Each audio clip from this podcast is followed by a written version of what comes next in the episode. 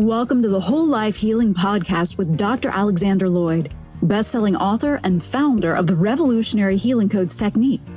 Each week, Dr. Alex shares principles and methods from psychology, energy medicine, natural medicine, and spirituality to help you reduce stress, heal emotional and physical issues, and remove the barriers that hold you back from happiness and success. Join us as we learn to live our happiest, healthiest, and most successful lives. Here's Dr. Alex. Hi, Dr. Alex here. If you like the show today, or any day, I would love it if you took about 10 seconds to go to iTunes and leave a review for the show. I've been doing this for about 14 years now, and I spend hundreds of hours every year in preparation and recording the show. And if you like it, if it's worth your time, if you think it might benefit others, I would love it if you could leave a review to recommend to your friends or just recommend it to your friends that could benefit from listening to the show. Thank you so very much.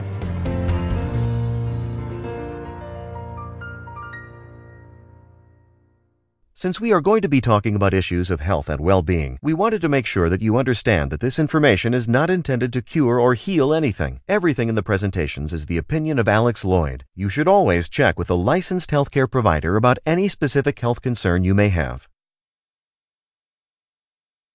Hi, I'm Dr. Alex Lloyd, and welcome to Deep Water. Uh, I'd like to discuss this week um, something that is one of the biggest issues in the world, and it's in it's one of the biggest issues in almost every single person's life in the world, including mine, including Hope's, my children, my clients, probably you, and that's habits and addictions. Okay. Um, 70%, according to the latest research, 70% of everyone has a habit or addiction that leads to premature death. Wow. You ever thought about that? Seven out of 10, seven out of 10 people have a habit or addiction that leads to premature death. Okay? That could be alcohol, it could be smoking, it could be, you know, not exercising, it could be eating unhealthy, but it could also be anger, uh, irritation, stress, seek pleasure, avoid pain, which suppresses your immune system. Uh, Dr. Thomas Perls at Boston University was in charge of the longest, biggest study ever done on people who lived to be over 100 years old. And it was thousands of people over about 70 years all over the world. They were, see, they were trying to find is there a common theme? Is there a, a common thread that runs through people who live long and healthy and, and very often happy too? Those often go together. Well, they found one common thread. What was it? Those people didn't worry. Okay? Um, they took life as it comes, they rolled with the punches. Okay? They were not stressed. Uh, the, just recently, in the last few years, the person who has lived the longest in modern history died. And she was a lady in France, 130 or so years old. All right? The amazing thing, yeah, it's amazing she lived to be 130, but the amazing thing is that she had been a chain smoker for decades. And every week, if I'm remembering correctly, she ate three pounds of chocolate. So, as far as exercise, lifestyle, stuff like that, man, she should have been one of the ones that died early. But she didn't. She, she lives to be 130. Why? Well, the people that knew her said, from what I read, she didn't worry. No matter what happened, it's just like it doesn't matter to her. She's just always even kill positive, smile on her face, rolls with the punches, okay? Um, but 70% of people have a habit that leads to death, premature death, all right? Well, what am I trying to say?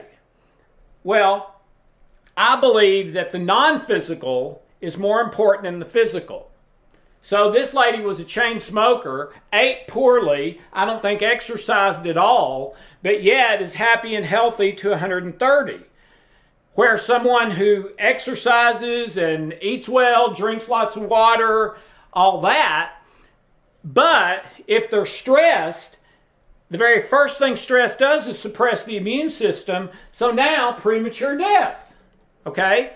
So to me, this comes much more from internal habits, thoughts, feelings, emotions, the heart, than it does from the external factors. But both of those together, 70% of people have habit or addiction, whether physical or non physical, that leads to premature death. Um, 41% said the, that the people that they can see no bad habits or addictions in are role models. 41%, the role models are the people who don't have negative habits or addictions. But wait a minute, that's only 41%. What about the 59% that does not see them as role models? That seems unusual, doesn't it? They look at people who don't have any habits or addictions, at least obviously, but they do not consider them role models. Why? They either think they're hiding their habits and addictions because everybody's got something right and they're hiding some of theirs probably, or that is just such a boring life to, uh, you know, to never do anything they would consider negative or bad. That's boring. It's no fun. All right? So they don't consider them role models because they've chosen the wrong way. These people are saying, I'd rather have fun and have a bad habit or and have a habit or addiction than not have a habit or addiction and not have fun. Well, ladies and gentlemen, that is textbook. Seek pleasure and avoid pain. So it makes sense that if they would choose that, that 70% of them are going to have a premature death. And if you, uh, and one study that came out a few years ago, and I may have referenced this already in Deep Water, uh, it was on the front page of USA Today that I picked up a few years ago in an airport. Um, a very well done study out of Denmark over decades and thousands of people found that people who had conflicted relationships were 300% more likely to have a premature illness or disease and die prematurely than those who did not. So, in other words, those 59% are saying they would choose a habit or addiction as long as they can have fun with it. All right? Okay. Well, that that's seek pleasure, avoid pain 101, which we've been talking about for a long, long time, is where stress primarily comes from. So it's not a surprise to me that 70% would have a premature death. And it also confirms from that study about relationships, which, if you turn upside down, if you have harmonious and warm relationships, you have a 300% greater chance to live to old age happy and healthy, which also corresponds to these same figures. All right? Um, 50% of all people every single year say they're going to change a habit or addiction. Only 8% ever succeed. Okay? Um, and here's the secret to me. According to another study, 40% of all of our actions come from unconscious habits or addictions. Meaning it's a habit or addiction, but we don't know it is. Okay? Now, outside of uh, outside of the negative habits that lead to death, there are positive habits: brushing your teeth, washing, ex- you know, exercising, things like that. All right, but forty percent of all actions come from unconscious habits or addictions, meaning they are negative. But we, but the definition of unconscious is we don't know we have them. According to Dr. Bruce Lipton from Stanford, the number is not 40%, it's 90%. 90% of the time, the thing that's holding you back is in your subconscious, unconscious, and leads to a negative habit or addiction that you keep repeating and really fulfilling the definition of insanity, doing the same thing over and over and expecting different results. According to the Center for Disease Control, a study in 2000, 50% of all deaths, all deaths, come from a negative habit or addiction. 50%. 10% of the entire population of the United States has at least one addiction. Not just a habit, but an addiction and there is a 1% recovery rate, a 99% relapse rate. And that's with, that's with um, AA, inpatient, outpatient, doesn't matter, all of them. 99% recidivism or relapse rate. So 10% of the entire population, only 1% ever recovers. That's, that's millions and millions, hundreds of millions of, of people worldwide. Okay? And and that's just addiction. 70%, not 10%, have a habit that leads to premature death. 10% an addiction that maybe even leads to a more premature death or a worse life until you die than the habit did. That was a milder form of that. All right? So, um, 40% of people, when polled about their habits and addictions and what would be the most likely way to break that habit or addiction, answered a near death experience, which totally makes sense to me. And I believe that's true. But I believe there's another way. Okay? Um, I had a client uh, I want to tell you about real quick. I, I, may have on deep water. I don't remember for sure, so I'll try to make it short. I apologize if uh, it's a repeat for some of you. But I had a client who was a chain smoker, about 65, 68 years old, had been a multiple pack a day cigarette smoker for decades, all right? Uh, his wife wouldn't let him smoke in the house because she didn't want it, you know, getting all in the drapes and the carpet and everything else. So he would go out on the back porch and smoke. And it was okay. And his wife didn't like him doing that, but, you know, uh, they had kind of made peace with it, I guess. So now he starts feeling bad, goes into the doctor, doctor sends him to the hospital, they run all these tests. Long story short, they call him back when the tests come back, and the doctor tells him, I'm really sorry to tell you, but you have uh, last stage lung cancer. You have six months or less to live. There's nothing you can do about it. There's no treatment we can do will um, help. It's terminal. We'll do everything we can to keep you comfortable and out of pain, but um, six months is about the longest you have, and it really doesn't matter if you smoke now or not. It's already done and isn't going to change anything. So just try to make the best of your next six months. So obviously he's devastated, uh, loves his wife, loves his children, loves his life, loves his grandchildren who are kind of the apple of his eye, and he spends a lot of time with them.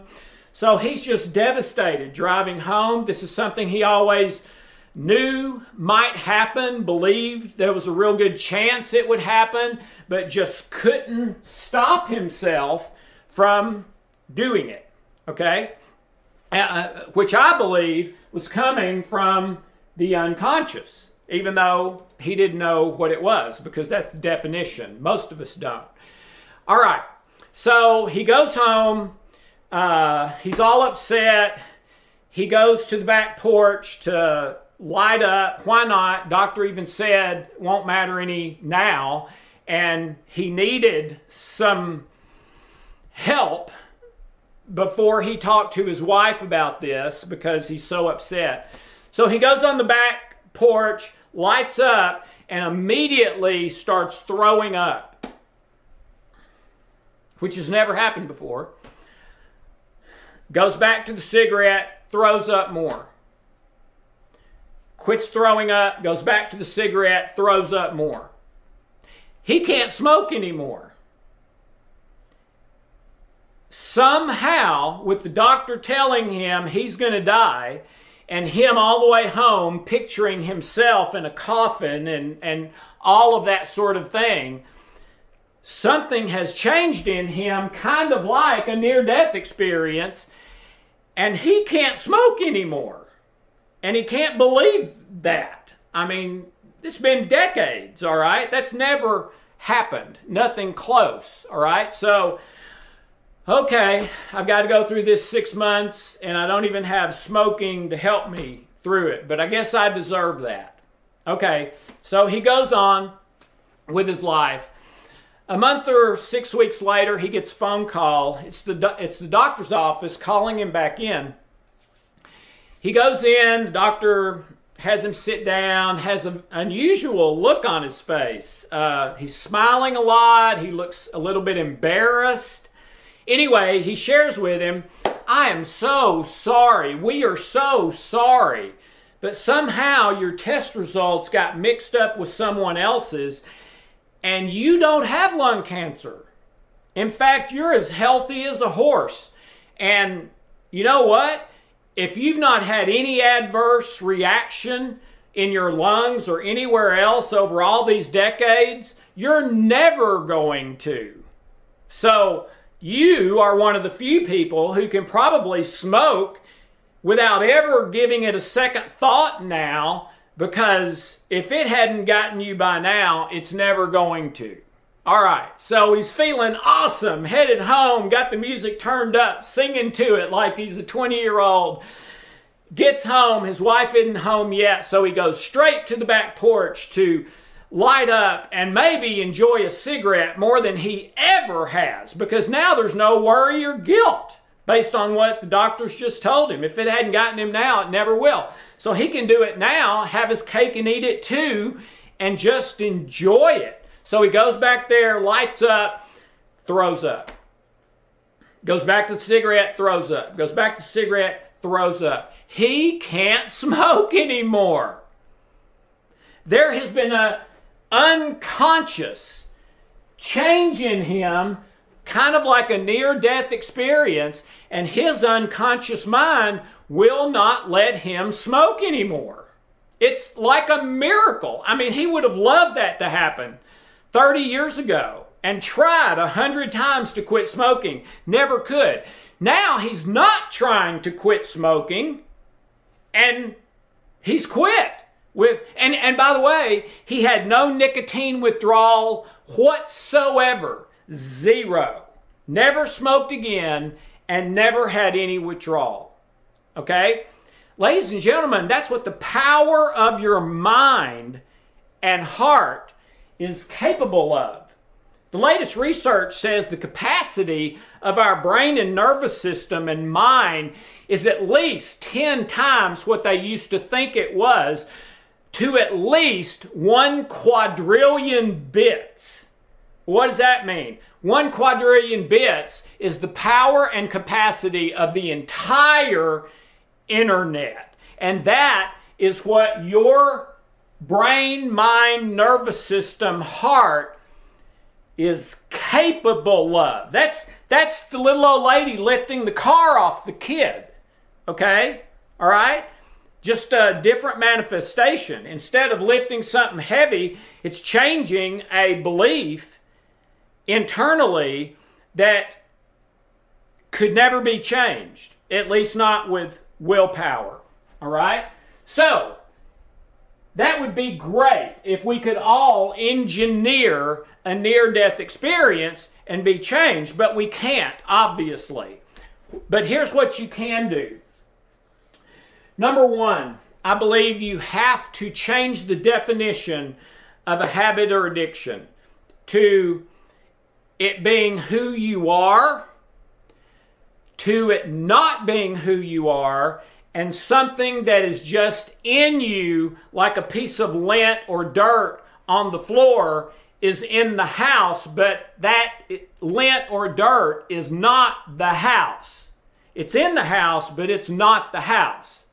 The habit or addiction is in you, but it is not you. Okay? I, I love AA and NA and, and R, all that kind of stuff. I think they have done so much good in the world. I've had so many people I've worked with who have been greatly benefited by AA. Uh, I think uh, their 12 steps are really good, and it's a wonderful organization, and all of that, all of that. The one beef I have with them, the one big one, is saying, Hi, my name is Alex and I'm an alcoholic, or I'm a drug addict, or I'm a sex addict, or I'm a whatever it is. Okay? That's my beef. Because when you say that, what you're saying is that's my identity. That the identity of Alex Lloyd is alcoholic. Well, that means you've taken ownership of it and it does become you in a way based on that belief. Everything goes through the door of belief. So if you believe that's your identity, it starts performing like your identity and pushing your stress button and turning your immune system off. And here comes premature death and illness and and and all that sort of thing. All right? So the first thing is to switch that from no there is no ha- there's no negative habit or addiction that's who I am. It may be in me, but it is not me. And if I can, you know, get the the mop or the or the sweeper, um, I'm going to get that dirt up and get it in the garbage out of my house. I'm going to get that addiction and habit out of my house, out of my body and mind and life. Well, how are you going to do that? Well, um, by interventions, uh, some tools that we have that you can use that will bring those things down, We'll change the negative energy to positive, can change anger to patience, can change sadness to joy, etc. Okay? But also, you've got to keep confirming the truth that that habit or addiction is not me. It's in me, but it's not me, and I'm in the process of getting it out of my house and my life. All right. Well, one way to do that that I've found after a lot of trial and error and research and testing is identifying that habit or addiction as three separate things rather than one thing. Instead of addiction to alcohol or addiction to pornography or addiction to food or addiction to reading or addiction to TV or habits of those things or, or whatever it is, okay? That is not me. I do not take ownership of it. It's in me, but not me. So, I'm going to pray without ceasing. I'm going to use the tools and I'm going to address this for healing purposes as three different things. Number one, the thing itself. So if that's alcohol, then it, the thing is alcohol. Okay? Whether that's whiskey or beer or whatever. If it's cigarettes, then it's Kool cigarettes or camels or Marlboro or whatever. So the thing itself. Number two, address it as a habit or addiction. Not part of your identity, not who you are, but as, as a thing that's in you like dirt on the floor that we call a habit or addiction. That's a set of beliefs, thoughts, emotions, and behaviors that are negative instead of positive, coming from a negative from your ancestry, your unconscious, subconscious mind, typically, or your flesh. Seek pleasure, avoid pain. So, address it in three separate ways at three separate times The thing itself, that it is a thing, habit or addiction, not you. And then, last of all, the desire for the thing. So, the desire for the cigarette, the desire for the uh, pornography, the desire for the ice cream, whatever it is. So, address it all three ways separately with tools, with prayer, with the belief profiling, with um, uh, setting your intention, etc. All right, and um, and that is where I've seen these addictions and habits go from basically uh, 99% relapse, 1% recover, okay, 99% relapse to 70, 80, sometimes 90% recovery and change of habit. Okay? Without the near death experience that we we can't do on demand and you don't even want to try. All right? So, and, and by the way, I have a habits and addictions program, a brand new one I've been working on for years that you might check out that is for nothing except healing the source and symptom of habits and addictions. All right, but but I'm not here to get you to buy something. That I, I, in fact, I think that's the first time I've ever said anything like that on here. But you do need to address it as three things, not one thing, and realize this is not me, and I am not going to take ownership or identify with it as being me. It's a thing in me like dirt on my carpet, and I'm going to get it out of my house and life. Okay? So, um, if 70% of all people have a negative habit or addiction that leads to premature death, do you have one? Seven out of ten people do.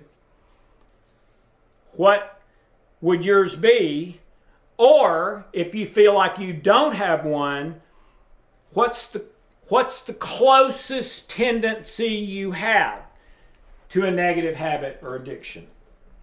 And how about let's lessen the effect of that in your life even more with positive energy, positive healing, um, not seeing that as who you are and addressing it in a way that will collapse that paradigm so that you can start a new one that's healthy and not a negative habit or addiction. Maybe a positive habit or routine, but not one that leads to premature death or unhappiness, um, heartbreak, etc illness, disease, until you die, whatever.